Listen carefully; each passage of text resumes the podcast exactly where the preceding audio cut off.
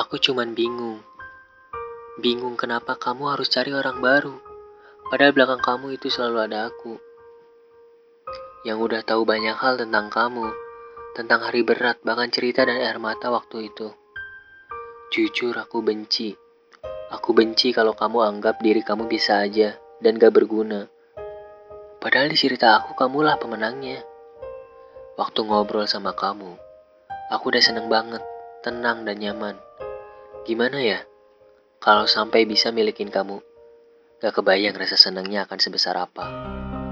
Kadang aku mikir, kenapa kamu tetap ada di sini, padahal isi kepala dan hati kamu gak pernah buat aku.